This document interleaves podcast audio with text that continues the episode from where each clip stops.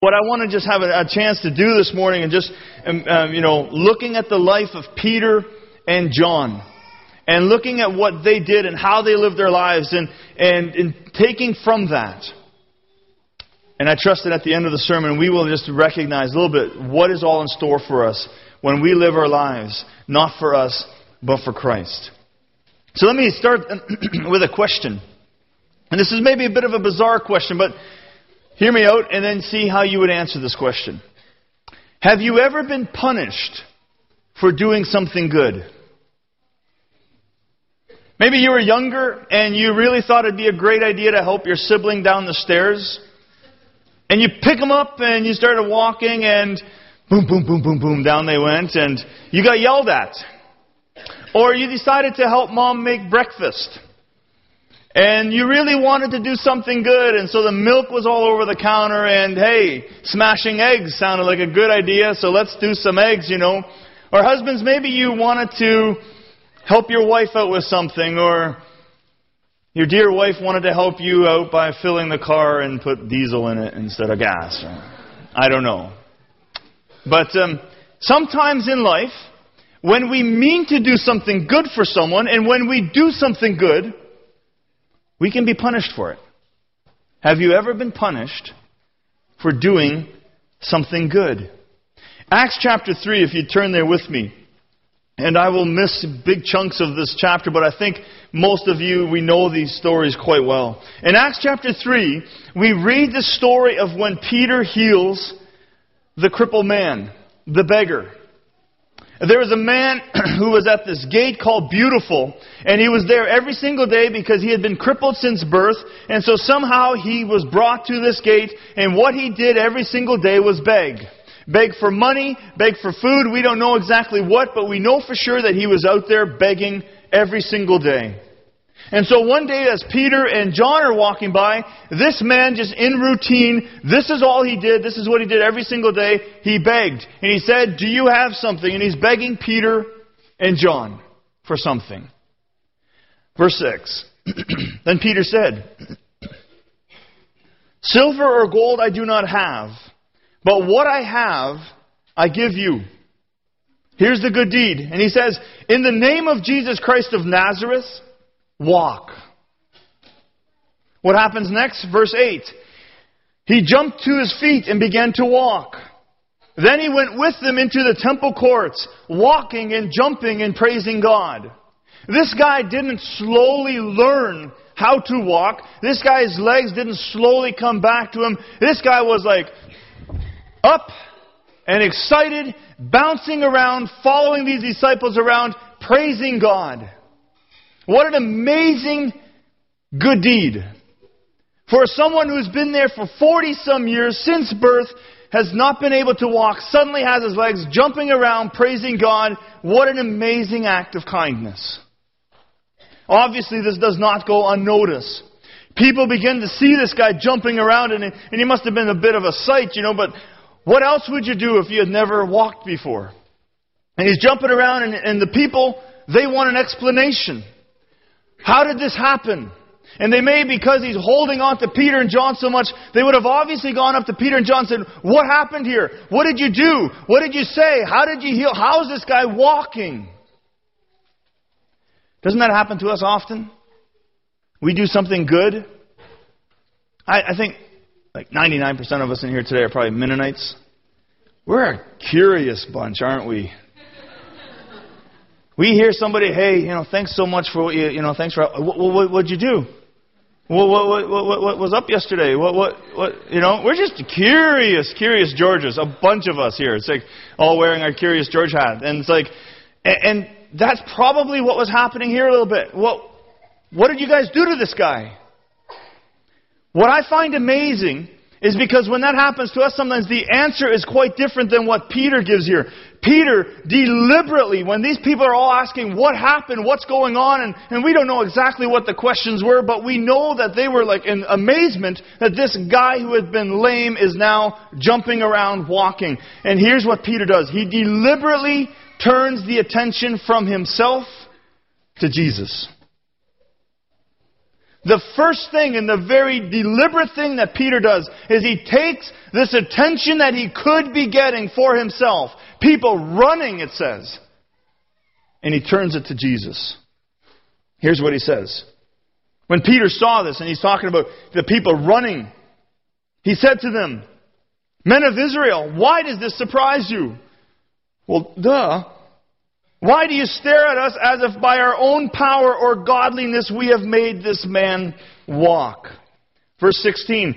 By faith in the name of Jesus, this man whom you see and know was made strong. It is Jesus' name and the faith that comes through him that has given this complete healing to him, as you can see. That, my friends, is what it looks like when it's not about us. Peter uses this opportunity and he launches into this sermon explaining you know, who Jesus is and explaining to these people again what had been done to Jesus and how he had been crucified and how people, they need to repent and how, you know, you need to turn from your sins. And, and he launches into this beautiful sermon and he talks about how Jesus was born from the dead, uh, raised from the dead and, and the resurrection. This doesn't go unnoticed by the people in the temple. We read there that many came to know the Lord that day. Now jump to Acts chapter 4 as the story continues. When the priest, the temple guard, and the Sadducees heard this, they were bothered. The Sadducees especially were bothered because you don't talk about the resurrection. In Jerusalem at that time was this thing called the Sanhedrin. The Pharisees and the Sadducees, they made up the Sanhedrin. The Pharisees were about 75% of the Sanhedrin, and they did not believe in the resurrection. The Pharisees, they did, but the Sadducees did not. And so, these guys are now hearing Jesus, uh, Peter preaching that Jesus is risen from the dead and about the resurrection. They're like, no way, you don't preach resurrection in this temple. And so they had them arrested. They had them thrown into jail for night. All of this because Peter healed a man got notice for it, didn't take the credit for himself, gave praise to Jesus, and now he's spending a night in jail. Have you ever been punished for doing something good? If you have, and if it's all about us, then here's how we probably would have responded when we were punished. I can't believe they would do that to us. We may, if we've been punished for doing something good for someone, and it's all about us, we may say something like, I'm never going to do that again. Puh, ungrateful bunch of people. I can't believe I stuck my neck out for that guy, and what did he do? He doesn't even say anything. He, you know, then he goes and blah, blah, blah, and he twists everything I said, and, and he makes it this and he makes it that. I can't believe they didn't, you know, whatever, whatever, whatever. When it's all about us, that's how we would normally respond. You see, when it's all about us, and then we don't get the recognition we think we deserve, we don't get the pat on the back that we think we should be getting, and because it's all about us and we did something good and we stuck our neck out, but because it's all about us and no one is recognizing it and no one is patting us on the back, you know the amazing thing is we actually feel insulted. And we feel that we are being taken for granted. Why? Because it's all about us. When it's not about us, when it's all about Jesus, we recognize that still uh, good was still done. Even though we may not have been recognized, even though no one patted us on the back, at the end of the day, good was still done for someone else. But more importantly, Jesus was made famous through our lives. Acts chapter 4 verse 5. The next day, the rulers, elders, and teachers of the law met in Jerusalem. And this is the, the Sanhedrin. 75 men, 71 men. The most powerful Jewish leaders. And these leaders were the experts of the law. These were not the people you would want to get in a debate with. They would wipe the floor with you. These guys were intimidating. And now, Peter and John have been called before these people. And here's the question that they have. Acts chapter 4 verse 7. By what power or by what name did you do this? Some commentaries have twisted, uh, turned that and said, this is what they were really asking. Who do you think you are? Listen to Peter's response. Verse 8. Then Peter, filled with the Holy Spirit, and I love that because if you go read in Matthew or the other Gospels, one of the things that Jesus says to the disciples when he sends out the 12 disciples on their first missionary journey, and he says this in other times too, he says, Don't worry about what to say, because when the time comes, you will be told what to say. I'm paraphrasing. And here it is. Peter is being asked this question, and the Holy Spirit fills him, and this is his reply. Rulers and elders of the people. If you are, if we are being called to account today for an act of kindness shown to a crippled man, and we are asked how he was healed, then know this. You and all the people of Israel, it is the name of Jesus, Christ of Nazareth, whom you crucified from whom, but, let me start over, sorry. It is the name of Jesus, Christ of Nazareth, whom you crucified, but whom God raised from the dead, that this man stands before you healed. And after this answer, the Sanhedrin, they didn't really know what to do. You know, it's not every day that you had the Sanhedrin puzzled. But in verse 13 it says, When they saw the courage of Peter and John and realized that they were unschooled, ordinary men, they were astonished and they took note that these men had been with Jesus. I love that. Unschooled, ordinary men astonishing the top leaders in Jerusalem. And at the very end of it, Jesus is recognized. They took note of this one thing that these men had been with Jesus. You see, when we live our lives for Jesus, when we walk daily with Jesus, people should notice. People should see it. It should have an impact on how we live. That's what it's, what happens when it's not about us. People take note that we are followers of Christ. People recognize by what we do and how we live our lives that it's not about us, that it's about Christ. So now the tables are kind of turned. These ordinary men have the powerful Sanhedrin and they don't know on edge and they don't know what to do and they don't know what to say. In verse 14, here's what they said. But since they could see the man who had been healed standing there with them, there was nothing they could say. What are they going to say? They, they, it was like they're just kind of stuck. Like, what do we do here? The Sanhedrin intimidated. By whom? Ordinary followers of Jesus. And the beggar was standing right there. He was over 40 years old. And these men did not know what to do in this situation. If it's not about us, or if it's all about us, we will very quickly run out of, out of uh, ways of getting ourselves through situations. We will find ourselves in situations and we won't know what to do. But if it's all about Jesus, He will always guide us through every situation. So the Sanhedrin, they kind of ask Peter and, and John to step out and they have this quiet little meeting. And here they admit that what has happened is amazing. Listen to what they say in verse 16. What are we going to do with these men? These mighty, powerful men, and they're standing there going, What are we going to do with these ordinary people? He, they, they said, Everybody in Jerusalem knows that what they have done is an outstanding miracle, and we cannot deny it. So it wasn't that they were bothered by the miracle. They know what the miracle was an amazing miracle. They know that the miracle that was done was incredible, and they aren't going to deny it. Verse 17, but to stop this thing from spreading any further among the people, we must warn these men to speak no longer to anyone in this name. Can I just say this to us this morning? If we are doing good in this world, in our name, my guess is we will almost never have any opposition. Because if Peter and John had healed this man for their own glory and praise, They would have never tried to make Jesus famous, and they probably would never even have spent a night in jail, and they would have never been standing here before the Sanhedrin. The Sanhedrin was, were not worried about the miracle. They loved the miracle. They were amazed. They couldn't deny the miracle. But what bothered them was that these guys were proclaiming Jesus. If we do good deeds for ourselves, we will probably never face opposition.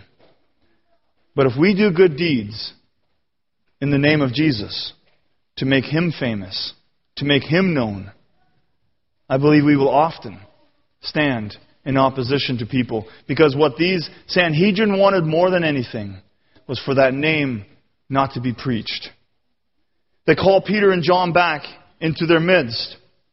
And they commanded them, verse 18, to not speak or teach at all in the name of Jesus.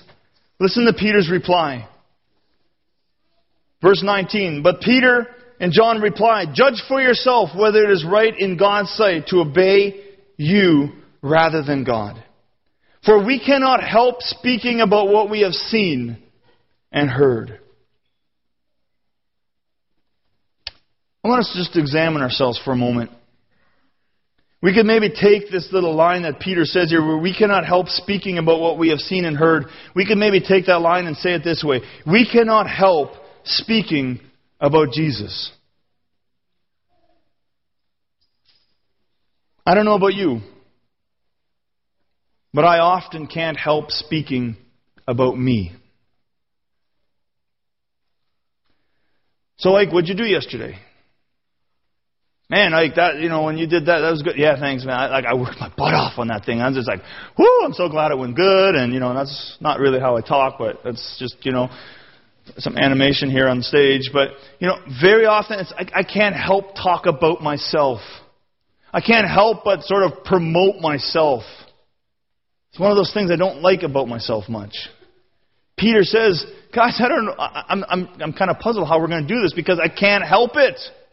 I can't help but speaking about what I have seen and heard, which tells me that when we read this word, when we go through scripture, we should find ourselves in a situation with our employers, our employees, our other, the people in our communities, and kind of finding ourselves in the same situation saying, I just can't help but speak about Jesus. John Piper at Passion 2011, and we had such an awesome time there. He asked us this question. And try to follow along because this is a Piper question, and usually the question's so confusing that you can't really figure it out. But anyway, here's the question that John Piper asked us Do you feel more loved by God because He makes much of you, or because He enables you to make much of Him? Do you feel more loved by God because He makes much of you or because He enables you to make much of Him? The question kind of breaks down this way What makes you feel loved? What makes you feel important? What makes you feel like you've accomplished something? What makes you happy? What gives you joy? And when you dig down to the very bottom of those things, you're going to find one of two things. You're going to find you, or you're going to find Jesus. And at the very bottom of what makes you feel loved, is it when you are recognized, or when Jesus is recognized? That's a big question.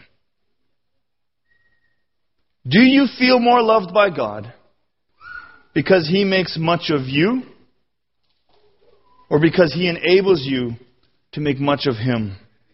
You may have heard of this little word, and it's called narcissism. I just read a great article. Jody gave me the Leadership magazine, and there's this whole article on pastoral narcissism, and I'm like, oh, great. Woo, prep, you know. An amazing article. There are, you know, you may ask, well, what does this word mean? Um, dictionary says it's an inordinate fascination with oneself. It's, it's excessive self love, vanity. You may say, well, where does this word come from? And there are sort of three common myths out there, and I found that the most common one is from the Roman poet Ovid, if I'm saying it right. In his tale, and there's much more to it than what I have time to share this morning, but here's sort of the, the brunt of the tale of this myth. There was a young boy named Narcissus. And one day, young Narcissus is walking through the forest. And he comes across a river, or he comes up to a river, and there's this girl chasing him called Echo or something like that, but we won't worry about her. And he comes up to this river, and he looks at the river, and he sees his reflection. And he falls in love with his reflection. And he's standing there and he's just gazing at his reflection and he goes to kiss the reflection, but as he comes closer, the reflection fades. So he quickly pulls back. And he's just staring at his reflection and he loves the reflection and he gets thirsty. And so he wants to have a drink, but he knows that if he touches the water to get a drink, he will disturb the water which will damage the reflection. And the story goes that this boy, Narcissus, died of thirst staring at his reflection. Narcissism. Such incredible self love that he died. I don't want to pick on anybody, but I think Facebook is the source of, that's the river today. Your Facebook profile. Is Jesus made famous? Or are you? And I'm as guilty as the rest. But this is one of those things where we look at and say, all you non-Facebook are saying, see, Facebook is of the devil, I told you. And I, I see all the proud men right now saying, I'm not on it, you know. It's in other areas as well. Come on now. T.S. Eliot wrote this. Half the harm that is done in this world is due to people who want to feel important. Half the harm done in this world is due to people who want to feel important. Think about the conflicts around the world right now. Think about the average church conflict. Think about the average relationship conflict, marriage conflict, the wars that have been in our history. Half of those things are probably as a result of people wanting to feel important. He continues, says, they don't mean to do harm, but the harm does not interest them, or they do not see it, or they justify the harm, because they are absorbed in the endless struggle to think well of themselves. I just want to say here that this is not just in areas of ministry, this is in every area we must be careful that we do not just want to get the credit for ourselves. Peter's response to the Sanhedrin was this Sorry, I cannot help but speak about Jesus. Why? Because for Peter it was not about him, it was about Jesus. They warned them, if you continue reading, they warned them to never preach again and then they let them go. And then these disciples, they go back. And at the end of chapter 4, you read the story there. They go back and they tell the church what has happened. The first reaction in the church is to praise God for what has happened. It's not just a prayer of triumph, though. It's also a prayer of courage and boldness and strength. And undoubtedly, these disciples now suddenly have a very personal understanding of what the conflict was that Jesus faced with the people around him. And this is what happened after they had prayed. Verse 31 of chapter 4. After they prayed, the place where they were meeting was shaken, and they were all filled with the Holy Spirit and spoke the word of God boldly. What happens next? These guys keep on preaching. And if you keep reading Acts, you find Stephen is stoned and persecution breaks out. And this massive re- revival spreads all over the region. And these disciples keep preaching boldly. And at chapter 5, these disciples are arrested again. And they're thrown in jail again. And then an angel comes to them at nighttime, frees them from the jail, and tells them to go stand in the temple. The next day, it's almost comical because the leaders send for them to be arrested, you know, to be brought before the leaders. Go get the guys from jail and we're going to have our meeting here. And, and so they send for these disciples and, and here's what they find. They find the jail is secured, guards are in place, but no prisoners. Verse 24 of chapter 5 On hearing this report, the captain of the temple guard and the chief priests were puzzled, wondering what would have come of this. And now it's almost like God having some fun with these people. Verse 25 Then someone came back and said, Look, look, the men you put in jail are standing in the temple courts teaching the people. I can just see just like a bunch of Mennonites running through the windows and no way, you know, look at that, there they are. And what do we do?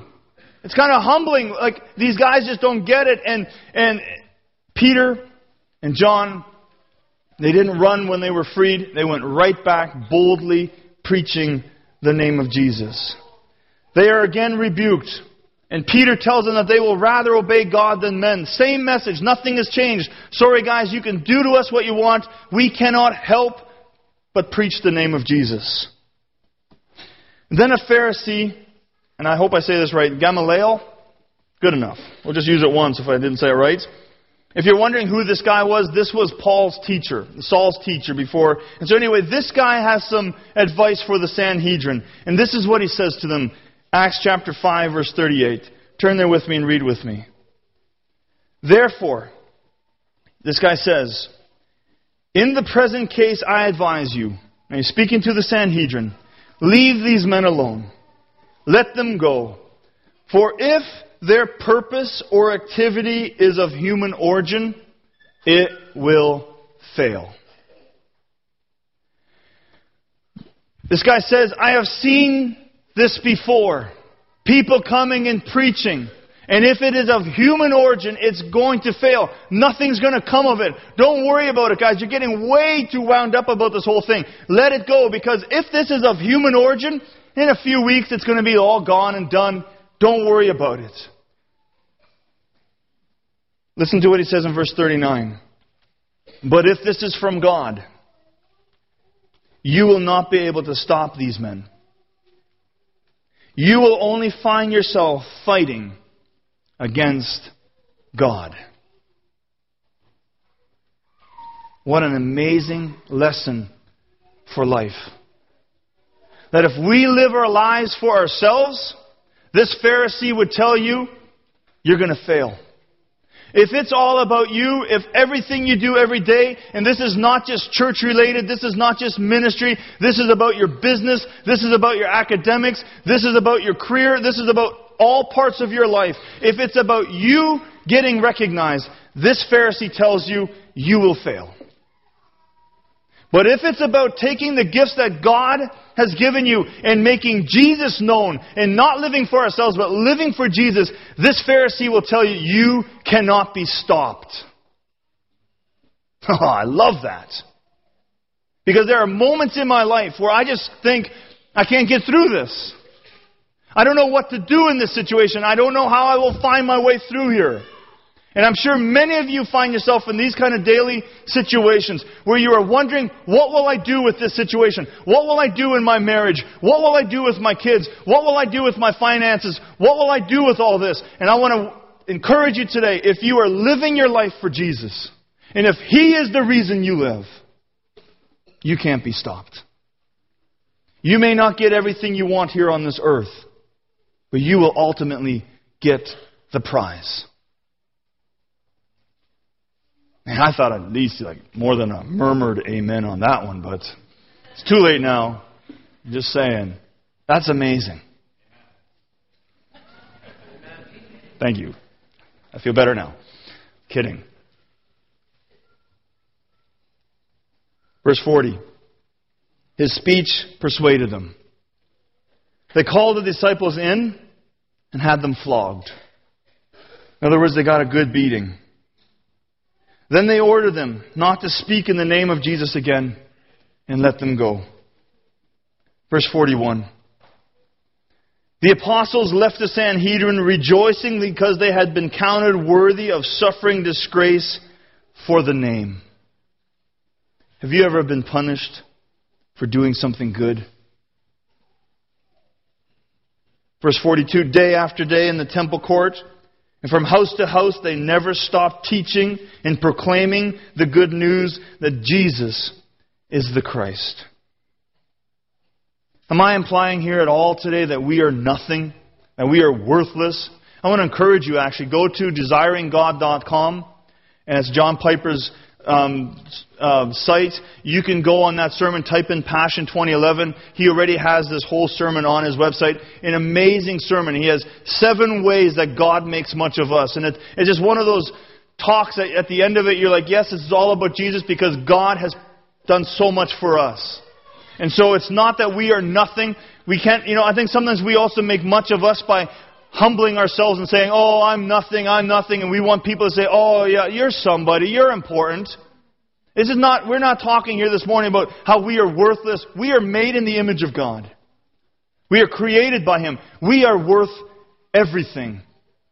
And we are created, the shape that we just learned about, the, how we were designed, what our purpose was, what our spiritual gifts are, what our heart is, what our abilities are, what our personalities are, what our experiences are. All those things we have. Our shape is not so that we can pump ourselves up, but so that we can worship Jesus, that we can lift His name up.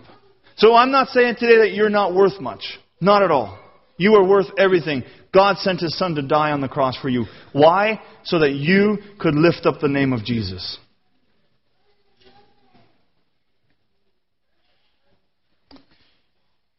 Can I be bold? I feel that sometimes people that say they have no purpose, people that say that their life has no meaning, and they don't know what to do with their life, I find sometimes when I'm in that situation, it's because I've made way too much of myself. See, God knows His purpose for your life. And if you feel that your life is meaningless, is it possible that it's because you're living for yourself and not for Him? So the next time you come into a situation where you are punished for doing something good and you don't get the recognition that you maybe thought you should, you did something for people, celebrate that because you did it for Christ. You lived for Him. Live your life every single day lifting up the name of Jesus because that is your purpose. Luke chapter 9 verse 23, Jesus himself says these words. Then he said to them all, If anyone would come after me, he must deny himself and take up his cross daily and follow me. I want us to just a moment now could we just examine ourselves? Your life right now. Is it about you? Or is it about Jesus? What gives you joy? You or Jesus? I want to pray for us. And I, folks, I just talked to someone at the back. I struggle with this like anybody else. I think many of us do. And we may say sometimes, well, I need to now just stand out in front of everybody and say, oh, Jesus, Jesus. It's more of a heart issue. I don't know how you're going to go to work tomorrow and someone says, hey, good job on that. Or, hey, you did a really, yeah. I don't really know what you're going to say, but it's more in the heart. Where in the heart you recognize, I couldn't have done this without Jesus. I wouldn't have the skills I have without Jesus. I'm not really sure. You know, it's, it's kind of easier for us as pastors in the back saying, Praise the Lord, Amen, praise the Lord, praise the Lord, you know, as you come by and say, Thanks for the sermon, stuff like that. I'm not sure how that would really translate into your workplace. Yeah, Jesus, you know. But it's more in the heart. So I'm asking us all are we willing to walk out of here today and say, okay, in my heart and outwardly as much as I can, I will make my life about Jesus. I will make my life about making Jesus known. And if I am persecuted, it's not because of the good I did, it's because I did it in the name of Jesus. So I want to pray with us. And we haven't done this in a while, but if you want me to pray for you as well as myself, I just want to ask you to stand. If you're saying, you know what, pray for me. This is an area that I struggle. I, I just, man, I lift myself up too often. I, so often I make it about myself, but I, I want to leave here. I want to be different. I want my life to count for Christ. I want my life to proclaim Him. I want my life to make Jesus famous in this world. If that's you this morning, I want to pray for you. But I'd like it if you would stand and show others that this is what you're proclaiming. Don't just stand because others are standing, but if this is what you want to do, let's pray. Father God, I thank you so much for your word. God, I stand with these people. I stand before you with my heart open. And God, we, we apologize for those moments in life where you've given us a chance to proclaim you. But instead of doing that, we took the credit. God, you called us good. You complimented us. You made us good. You sent your son to die on a cross for us. You lavished your love on us. And so often we've taken all of that and we've turned it to benefit us and not you. So, on behalf of all those standing and myself, God, I say sorry. But Lord, I pray now through your Holy Spirit, guide us, show us, teach us how we are to live for others, or how we are to live for you among others. Teach us how this is supposed to look in our workplace. Teach us how this is supposed to look at our schools or in our community. But God, I pray, give us a heart that yearns for you. Give us a heart that desires to make you known. And Father, I pray, give us opportunities to be punished for doing good in your name so that your name can be lifted up. Oh God, you're a good God. You're amazing. This is not about us. This is all about you. So may our lives just pour that out. In your name I pray. Amen.